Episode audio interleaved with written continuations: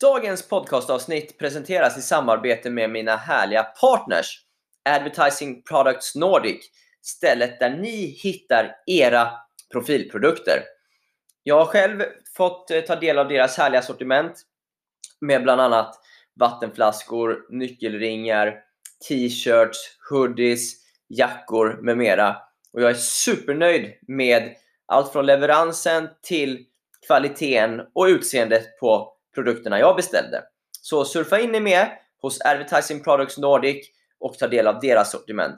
Och med rabattkoden Linus på baslinjen så får ni 10% rabatt på hela deras sortiment samt 10% går till mig, så ni är med och bidrar till att jag kan hålla igång den här podden och hemsidan. Avsnittet presenteras också tillsammans med House of Bontine, stället där ni ska surfa in för att hitta era tennis- och paddelträningsredskap som kan hjälpa er och eran adepts framtida utveckling samt gör träningen ännu roligare och mer intressant.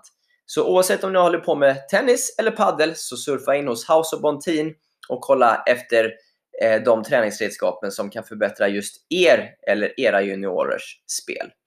Tack till mina partners!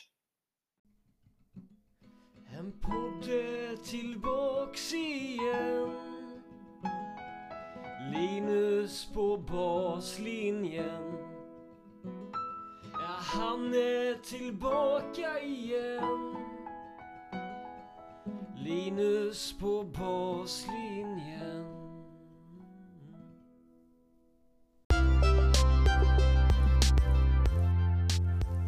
I det här sjunde avsnittet i vår college-specialserie så träffar vi Jonas Pibor, head coach för herrlaget på Flagler Athletics.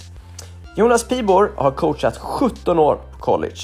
Senast så tillbringade han 3 år på Gonzaga University, före det på University of Oregon och innan dess så arbetade han på Indiana State. I det här avsnittet pratar vi om hur Jonas gör för att lära känna en ny grupp med spelare, i och med att han själv är ny på skolan till den här terminen. Hur han har förändrat sitt sätt att coacha under matcher, vad han tycker är viktiga egenskaper och spelare som han ska rekrytera, hur Jonas jobbar med spelmönster och vad han lärt sig om rak kommunikation under sina år som ledare. Besök gärna linuspåbaslinjen.com för fler reportage och videos om svensk tennis. Men nu välkomnar vi Jonas Pibor.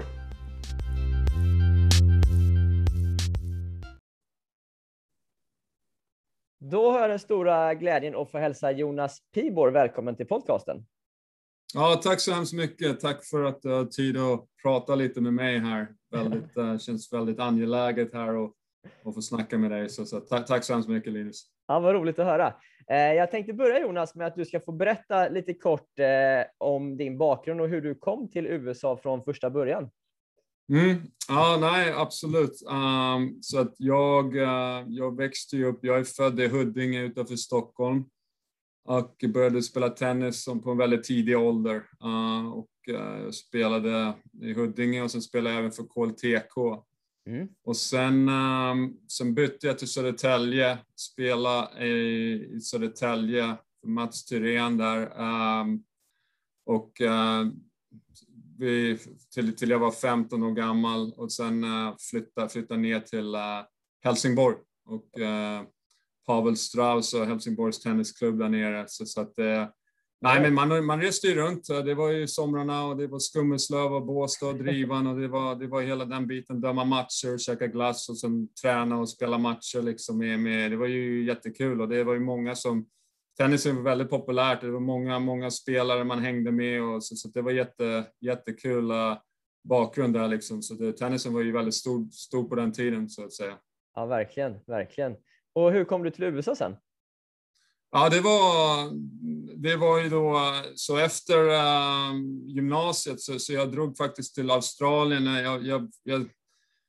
Det är kliché, försöker hitta mig själv lite, men jag fick ett jobb där i Australien i alla fall, uppe i Darwin, Northern Territory där av alla ställen, och sen jobbade jag där och reste runt lite och såg mycket i Australien. Sen kom jag tillbaka och liksom bara nu kör vi liksom, och sen Då hade jag även ett erbjudande fick ett jobb i Tyskland. Skulle få bil, lägenhet, jobbas på en klubb och spela ligatennis. Men jag valde ändå utbildningen. Båda mina föräldrar och lärare och sådär. Så det hjälpte ju till också, fråga om råd och sådär. Men men då ville jag fortsätta med tennisen och då var det USA. Och det var ju många då som... var i USA. Det var många, även liksom jag hade ju lagkamrater som var i USA från Helsingborg och sådär. Så att vi var ju många då som åkte över och det var jättekul. Man backade 2 väskor och sen åkte över till USA. Och den kulturen då liksom och lite andra tränare sådär, lite annorlunda. Men det var ju riktigt kul alltså. Det var lite omställning då att spela på hardcourt utomhus. I Sverige då på min tid, då var det ju filt inomhus supersnabbt och så skulle man gå ut på regntunga grusbanor där man sliceade och studsade knappt. Så det var ju då när man kom till USA då och spelade på hardcourt, då var det ju, antingen var man för aggressiv eller för passiv. Så det tog ett tag att komma in i det, men det var jättekul. Jättefina år i college-tennisen alltså. Ja, vad häftigt. En liten fråga på det bara. När du är coach nu, märker du liksom att spelare har svårt som kommer från länder där de har tränat mest inomhus, när de sen kommer och spelar mycket utomhus?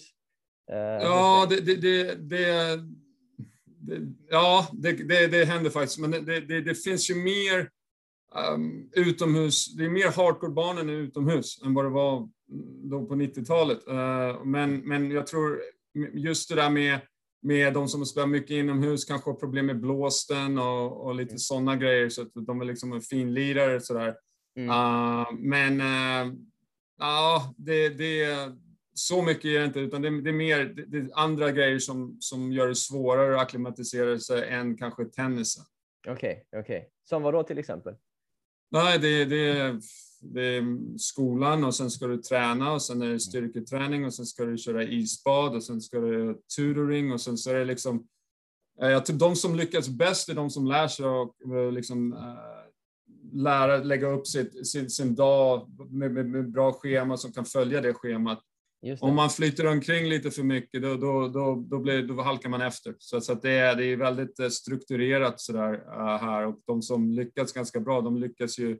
De förstår ju det där med dagen och delar in dagen i ett bra schema så att det funkar, så man hinner med allting. Ja, jag fattar. Om jag har fått det rätt så har du varit coach i 17 år på college nu. Kan det stämma? Ja, det stämmer. Det är ju lite, när man tänker så, det är lite tid där och man har coachat så att säga. Men det är ju jättekul. Jag gillar det här verkligen. Ja, jag förstår det. Och nu har du precis börjat ett nytt jobb då. På Flagler heter det va? Hur är det liksom att när du börjar ett nytt jobb, vilka är de första sakerna du har liksom försökt ta tag i nu? Vad liksom är viktigast? Det är en jättebra fråga. Nu var det ju tiden där, det var ju liksom då skolan började ju, liksom, jag började ju, och då började killarna droppa in samtidigt, så att jag körde ju då 3000 miles liksom, och det gjorde jag på 4 dagar och det rekommenderar jag inte. Jag var rätt trött där 3:e, 4:e dagen. Det var inte kul. Men göra det 4 dagar i rad, det var lite jobbigt. Men här då så att säga så kommer ju nya killar. Vi har 7 nya killar på laget och det är ju allra viktigaste är ju liksom lära känna killarna. Det är väldigt viktigt direkt, och de kommer in i också liksom, så att vi lär känna dem som har varit här redan och även de medarbetarna man jobbar med och så där. Det är det viktigaste, och sen försöker inte köra vilse eller gå fel, och det har jag gjort en del här, så att det är därför det är bra att ha GPSen där på telefonen, så att annars blir det knasigt alltså. Ja. Men hur gör man då för att lära känna liksom ett gäng nya spelare? Är det liksom på träningsbanan eller umgås ni, liksom, hittar ni på grejer vid sidan av, eller hur gör du som ledare i den rollen? Ja, jag tror, Linus, jag tror inte det finns något direkt skript så att säga. Jag tror alla tränare kör, de kör lite egen stil, så jag försöker hitta och vad som funkar med den personen så att säga. Och det kan ju vara då att man snackar fotboll, det kan man snacka skola, det kan vara någonting, de kommer från något land där jag har varit, det kan vara vad som helst. Och då kan man ju fortsätta snacka lite. Och sen är det vissa som är lite, det tar ju lite längre tid med vissa som kanske inte pratar lika mycket, inte lika öppna. Och då gäller det liksom att hitta en väg och hur man ska komma igenom dem och så att säga. Men det är mycket, jag tror mycket på det där, att det är mycket utanför tennisen. Det är där liksom, jag vill gärna ha gemenskap och snack utanför tennisbanan. Ja. De kan känna sig, för att de kommer från alla delar av världen, alla olika kulturer, vilket är jättemysigt, jättetrevligt. Och samtidigt då så kommer de till ett nytt ställe och långt iväg hemifrån. Och jag tror då också att hemlängtan, det är ganska vanligt. Jag tror det, jag hade hemlängtan. Många av mina lagkamrater har hemlängtan. Jag tror det är mer vanligt att man har det. Och då är det viktigt att ha en tränare och ha de personer som man kan prata med, och så att de förstår att man kanske har lite hemlängtan och hur man kan jobba igenom den processen så att säga, så det blir så att de kommer igenom det på ett bra sätt och fortsätter. För första terminen och andra terminen är svår, för att då ofta kommer de terminen och så åker de hem, då har de samma polare, samma gäng de hänger med och sådana. Och sen ska de tillbaks då, och så kan det bli lite separationsångest. Men när de väl har varit där ett och ett halvt år, då får de ju mer känsla för mer kompisar här, inte bara lagkamrater, andra studenter på skolan som de verkligen vill komma över och se. Så de bygger de ju upp sitt eget, ett mer av ett liv, vuxet liv här än de gör kanske i Sverige. Då blir det lite lättare. Det är någonting jag märkt genom åren, att det första året och till andra året, där är det lite svårare. Just det. Och lägger du som ledare extra mycket tid med de spelarna då, skulle du säga? Jag försöker det. Jag försöker hitta en väg och kanske spendera lite mer tid med dem. Vi sätter ju upp även individuella möten med alla spelare och sådär, men jag kanske försöker ha lite mer tid med dem som jag känner att liksom, de behöver kanske en klapp på axeln, eller de behöver snacka lite mer. Och det man vill göra mer, men samtidigt har man 13 killar på laget och man vill ha mer tid med dem, men de går i skolan, de har sina grejer, så man försöker hitta den tiden där man känner av killarna lite och ringer dem på kvällen liksom, efter en träning, eller kollar liksom in hur gick det där matteprovet, och man försöker ju det där. Och men det är samtidigt så där också, Linus, att man rannsakar sig själv och liksom, man tänker liksom, vad kan du göra bättre, vad kan jag, så att det är hela tiden den man vill ju bli bättre även som tränare, men man blir aldrig perfekt, utan det är hela tiden man försöker hitta vägar liksom. Ja. Hur skulle du beskriva din ledarstil, Jonas? Ja, nej, men jag är ganska rak. Jag försöker... jag kommer ju från... växte upp även på då, med spelare som Johan Alvén, Ola Kristiansson, Kim Bengtsson och sådana, när jag var i Helsingborgs tennisklubb liksom, och det var ju liksom raka rör. Då fick man ju veta att man levde liksom, utan det var ju bara fullt ös. Och sen, så att för mig, komma i tid, göra sitt bästa, de bitarna är väldigt viktiga. Jag gillar även liksom hälsa liksom, när man kommer in på träningen tycker jag man ska kunna säga hej till tränaren. Lite vanligt sunt förnuft liksom, och sådär, och visa respekt på det sättet. Men sen gillar jag gillar ju liksom de som verkligen jobbar och vill förbättra sig och visar egen vilja att kunna, att verkligen jobba på de bitarna sådär, så att säga. Så det är mycket det, de killarna gillar jag verkligen, som vill jobba och verkligen förkovra sig så att säga. Så att det kan väl vara folk som tänker att jag är väldigt hård. Jag tycker inte jag är hård, jag tycker jag bara är rak. Jag säger väl, om det är något som är fel, då säger jag till. Sen har jag försökt bättra mig på hur jag säger till också. Det är liksom, men det som jag säger till killarna också i laget hela tiden, och jag är inte perfekt, vi är inte perfekta här, men vad vi vill åstadkomma är att försöka förbättra oss på de sidor, de svagheter vi har. Och då blir vi bättre som människor också. Så att det, lite åt det hållet är jag väl lagd. Skolan är väldigt viktig för mig. Jag lyckas väl komma igenom ganska bra de lagen jag har haft. De killarna har väl fått ganska bra betyg. Och, eller väldigt bra betyg. Så det, där är vi ganska bestämd att om inte betygen är tillräckligt bra så får vi hitta lösningar på det eller hitta extra hjälp eller komma till få någon resource liksom som vi kan förbättra oss. Okej. När du ska rekrytera spelare till dina lag, vilka egenskaper är det främst du söker hos dem då? Du pratar om att du tycker det är viktigt att man jobbar hårt och har en bra attityd liksom. Är det de främsta egenskaperna du kollar efter, eller vad tittar du efter?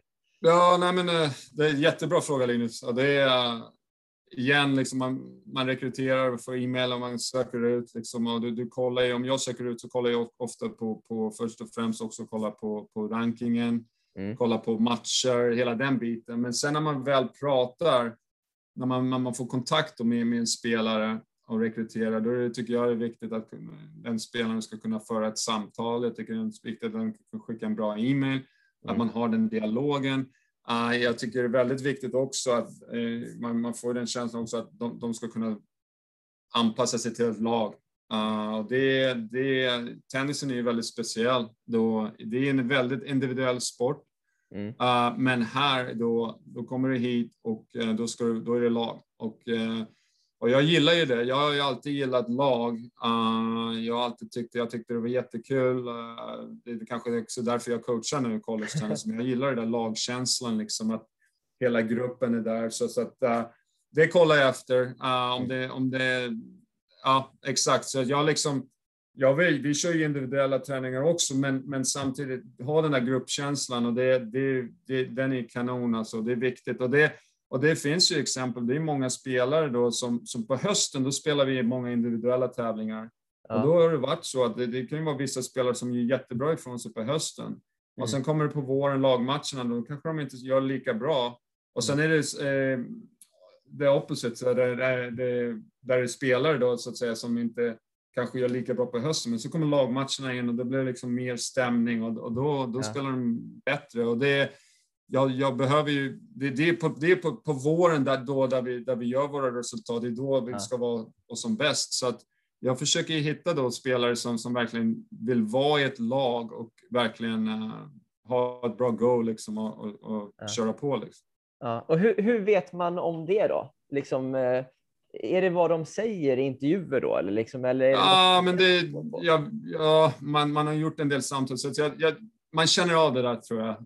De kan ju se, det finns ju de som säger de rätta grejerna också. Liksom, man försöker ju hitta det där, och sen gör man lite research och kollar liksom med kanske hemmatränare, eller kolla med andra om de känner inte om, kolla med spelare på laget om de vet om de killarna, och lite hur de är sådär, så att säga. Det gör man ju. Och sen tycker jag man går lite på magkänslan, och ja, ofta blir det väl rätt, tror jag.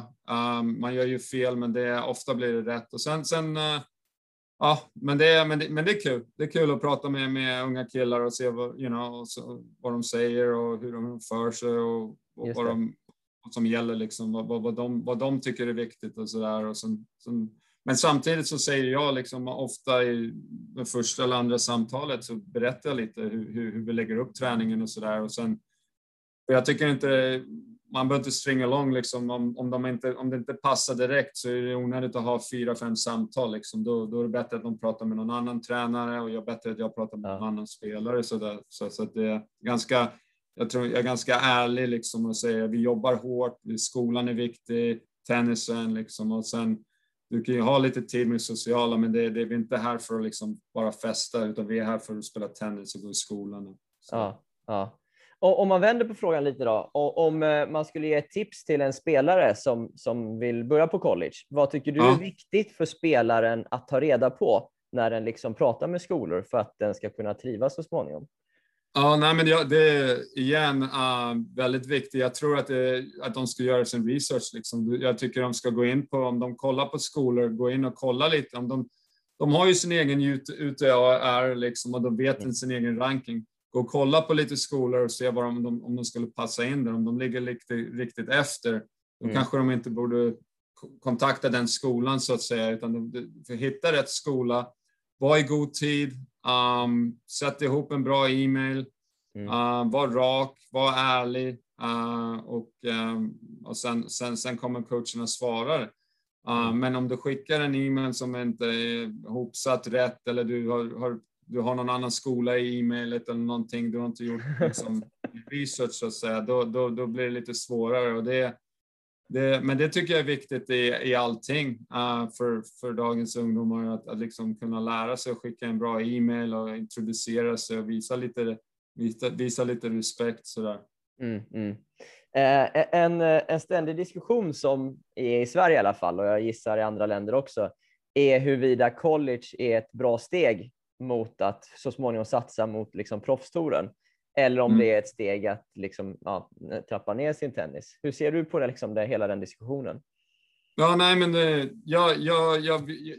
jag tycker ju som så att college-tennisen håller en väldigt hög nivå, och det är fortfarande så att spelare kommer över och liksom bara, det är ju riktigt hög nivå. Så like, jag tror inte de förstår fortfarande hur hög nivå det är. Liksom. Du kan kolla på liksom, så Jensen Brooks spelade kvartsfinal, spelade mot Novak. Han var ju på Baylor där, han spelade, var ju skadad, men han var i college. Liksom. Du har ju massa exempel. Like Christopher Eubank spelar för Georgia Tech där.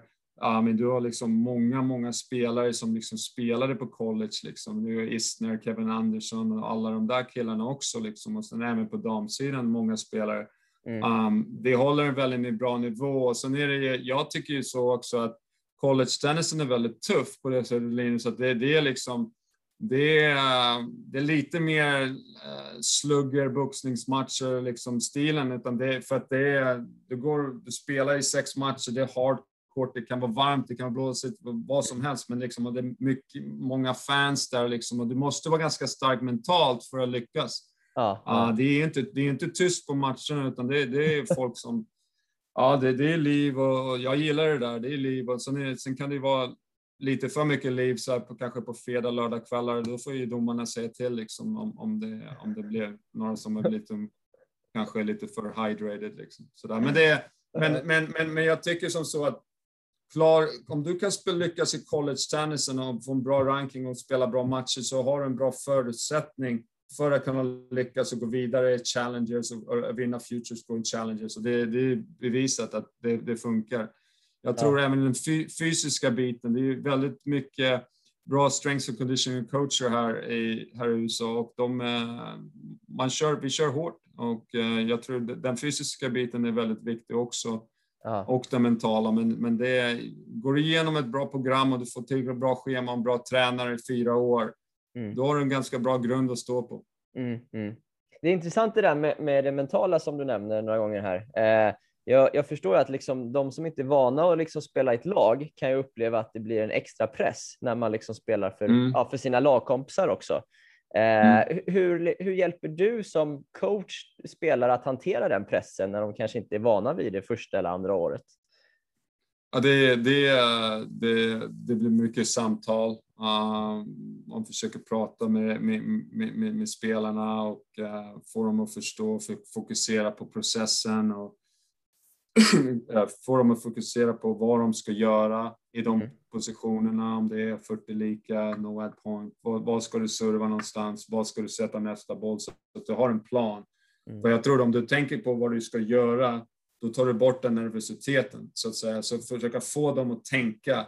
Och vi gör många träningar, träningarna försöker få dem i situationer där de måste tänka, och i de utgörande lägena. Så vi gör många övningar där du har en vinnare och förlorare.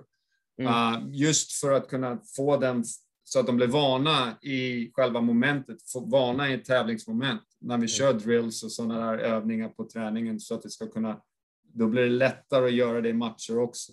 Jag tror på det, att om du spelar mycket, om du har många matcher, många tävlingsmoment i träningarna, så för det över till matcherna, då blir det lättare att kunna hantera den situationen i matcherna.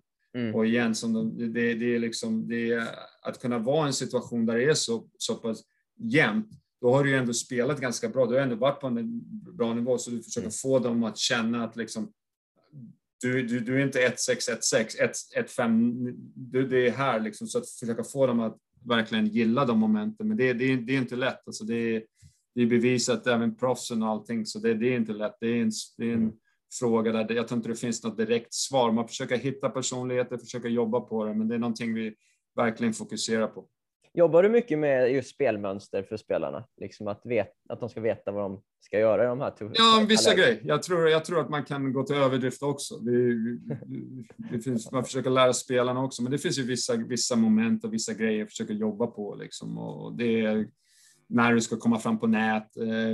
Vad du ska, om du inside-out forehand, liksom, var du ska ta den någonstans. Och gå runt till på en andra serve. Var du ska försöka hitta den och försöka få dem... vissa grejer så att säga, så att de har det i sin repertoar, så att vi jobbar på det. Men inte speciellt liksom till överdrift att så här måste du spela varje boll, för jag tror att då tappar du lite också av själva passionen också. Du måste kunna spela med passion. Sen finns det vissa som vill ha mer information och vissa mindre information, och det var ju samma när jag spelade. Jag vill inte ha så jättemycket information, vissa vill ha mer. Och ofta gör jag ju så att jag kanske har en scouting-report på spelare för ett lag, och jag frågar då mina spelare, vill du veta så mycket? Nej, okej, jag har det, om du behöver det så att säga. Jag kan säga att han har lite sämre backen än under press, små grejer sådär. Vissa vill veta jättemycket, så att det är lite individuellt. Något som är unikt för college där är ju just att man får coacha under matcherna och även mellan poängen. Hur resonerar du med hur mycket hjälp du vill ge spelarna under matcherna? Och vad är viktigt att tänka på då liksom som ledare? Ja, det är viktigt som ledare tror jag att säga mindre. Jag kanske har under åren sagt för mycket. Man vill så mycket, och så tror man liksom att ju mer man säger liksom, och då blir det bättre. Men det kanske man har lärt sig när man får lite gråare hår här, att man behöver inte säga så där mycket, utan less is more. Men det lär man sig också. Det försöka hålla sig liksom lite coolare i vissa lägen och så där, och sen kanske inte säga så mycket. Men det är klart, det hjälper ju då och då liksom att man kan gå upp i alla fall och säga ett uppmuntrande ord och så där, kanske så här, ta den här kickserven här på den här liksom, om du känner för den och så man försöker gör det. Men jag tror att det finns många coacher, och många av de yngre, de säger för mycket tror jag, och det är inte för att de inte vill, utan de vill väl för mycket, och då kan det bli lite fel ibland också. Men det är som sagt, man får coacha under mellan poängen, och man får ju ha 3 coacher på lagen. Du får ha en huvudcoach, assisterande och en volontärcoach. Du kan ju liksom ha 3 coacher på matcherna. När det är ett tränarteam på det sättet som du förklarar här, snackar ni ihop er mycket för att ha liksom samma typ av ledarstil mot spelarna då? Eller kan det skilja sig väldigt mycket mellan coacherna? Ja, men jag tror att det är bra att kanske vara lite olika också som huvudcoach och assisterande då, så att säga, så man kanske kan täcka hela spektrumet av spelare, för det finns ju vissa som kanske man passar bättre med, och den assisterande passar bättre med, och det är liksom inget, det har inget med, man kan inte vara egoistisk, utan allting handlar om vad som är bäst för laget så att säga. Så det tycker jag, det är bra att vara lite olika och försöka täcka det där, och sen märker man ju det efter ett tag kanske vilka spelare som man passar bättre med, och vissa som assisterande passar bättre med och så där. Det tror jag. Men det tror jag är väldigt lika för även fotbollslag och hockeylag och sådär också. Så att man är lite olika som människor. Men jag tror att om man täcker det, så tror jag att det blir riktigt bra. Ja, det är sant. Det är sant. Jonas, hur bra koll har du på svensk tennis idag? Jag har ganska bra koll. Jag försöker läsa och se dina podcast och sådär. Och följa med. Jag tycker det är kul, men jag tycker det behövs i de där futuren som Vince startar och det hoppas jag går igenom, för att vi behöver mer turneringar så att säga. Det är väldigt för få turneringar, men jag brinner för tennisen som sådan, alltså jag jobbar ju med den och kommer jobba med den hela mitt liv, så det har att göra med att jag hade bra tränare, bra killar runt laget och sådär, så att jag gillar det i tennisen. Har du som liksom svensk coach lite extra koll på svenska spelare när du ska rekrytera spelare? Eller kvittar ja, jag tycker jag ganska. Ja, nej, men jag tycker jag är ganska bra koll sådär på svenska spelare och sådär. Men ja, nej, men det tycker jag att jag har. Jag har haft en del genom åren och sådär. Men jag tycker jag har haft fler från andra länder också. Så att men jag har hyfsat koll. Det har jag. Nu har du varit så länge i USA. Hur känns det liksom att ha byggt ditt liv i USA? Tror du att du kommer bo där liksom hela livet? Eller, eller kommer du jobba i Sverige än i framtiden? Vad är planerna där? Ja, det var ju så då, Linus, att jag efter mitt första år, när jag kom över till USA, så tyckte jag bara, nej men jag kommer aldrig bo här. Liksom. Jag bara, här kommer jag aldrig bo, sa jag till morsan. Var det så? Det blev ju ändring på det. Jag trivs jättebra. Jag har fru och tre barn här och så att jag varit i stort sett. Jag var ett år 2002-2003 var jag hemma ett år emellan min undergrad och min masters. Då var jag i Helsingborg där ett år. Och sen kom jag tillbaka och sen har jag blivit kvar här.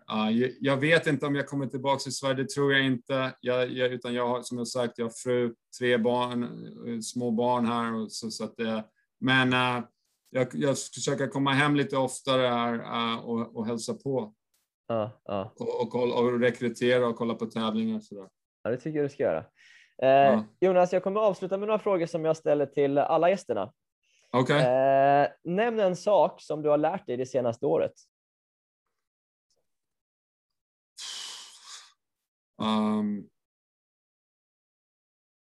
Tålamod. Är det mycket så? Tålamod. Mm. Det är nog många som håller med om, tror jag. Vad har du ändrat uppfattning om den senaste tiden? Eller något som du har ändrat uppfattning om?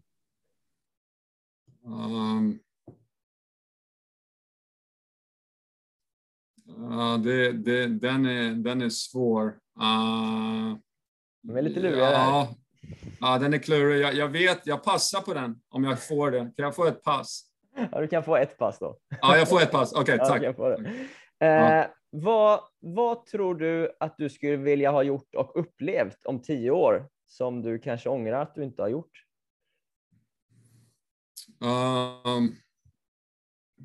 Spenderat mer tid med barnen. Det är väl sådär att man kanske kollar. Jag har försökt spendera tid med barnen och de är faktiskt inte här nu. Min familj, de är inte här nu i Florida, utan det kommer ta några månader. Men det är någonting som jag önskar att jag hade gjort kanske lite mer.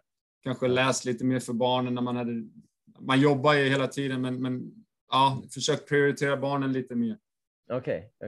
Men de kommer flytta? De kommer flytta. Men jag tror som varje förälder man har det där, så här, ångesten liksom, att man kanske kunde spendera lite mer tid. Man kanske skulle gjort en måltid. Man skulle kanske gått till McDonald's en gång till liksom, och gett dem en leksak till. Liksom. Man har ångest. Just det. Sista frågan. I din roll som collegecoach, tror du att du generellt är bättre eller sämre än andra collegecoacher? Det kan inte jag svara på, utan jag tycker att jag lyckats ganska bra få igenom det jag tycker, och jag tycker de blir bättre, de spelarna som kommer blir bättre som människor också och sådär, så att jag är ganska stolt över vad jag åstadkommer, och sen vet jag att det är väldigt många bra coacher där ute som gör väldigt bra jobb. Jag tycker jag gör ett bra jobb, men den kan inte jag svara på. Jag är med. Just på det här med att spelarna blir bättre. Hur vet man att en spelare blir bättre? Ja, det är någonting man känner också. Du kan ju se resultat och sådär. Men jag är inte så resultatfixerad. Jag försöker få hela processen då. Det är allting från att någon kanske har lärt sig att vara 5 minuter tidigare än vad de brukar vara. Man kanske värmer upp bättre, kanske man ser att de äter bättre, man ser dem på håll liksom, när inte de ser dem som tränare liksom, de gör de där små grejerna bättre, och då mår man riktigt bra som tränare. Då myser man, för då har de lärt sig, och betygen blir bättre, och de kanske säger det där hjälpte som du sa förra veckan liksom. Det är som de där små grejerna över tid, då märker man att då blir de ju bättre som människor, och blir de bättre som människor blir de ofta bättre i klassrummet och på tennisbanan. Just det. Men inte det en svår balans där med, för du pratar om processen som jag förstår är viktig liksom, och den, jag som tränare jag tycker också den är viktig. Samtidigt så tänker jag att du jobbar ju för en skola. Om ert lag förlorar alla matcherna så spelar det väl ingen roll hur mycket du pratar om att processen går framåt egentligen, eller? För det måste bli resultat också. Ja, nej men absolut, du har helt rätt. Man kan ju inte som tränare då jobba och tänka på att ja, vad tycker direktören liksom om vi inte torskar, utan jag tänker inte så. Min skalle funkar inte så, utan jag kör på och jag tror att det går bra, för jag känner att jag har ett bra koncept och det brukar fungera och jag kör på det liksom, utan jag försöker bara köra liksom. Det är svårt att förklara, men jag kör. Ja, jag är med. Bara kör på. Det är helt rätt. Jonas, superkul att prata med dig. Tack så jättemycket för att du tog dig tid och lycka till framöver helt enkelt. Ja, tack så hemskt mycket Linus, jättekul. Tack för att du tog tiden att snacka med mig. Super. Tack för att ni lyssnade på det här avsnittet med Jonas Pibor. Nästa måndag kommer ytterligare ett avsnitt med en svensk headcoach där borta i USA. Och sedan så söker jag faktiskt en coach till som jag inte har fått tag på än. Så vi får se hur många avsnitt som är kvar av den här serien med svenska headcoacher på college. Hur som helst, tack för att ni lyssnade på mig och Jonas. Glöm inte besöka www.linuspabaslinjen.com och ett nytt vanligt avsnitt av den här podden kommer på fredag igen.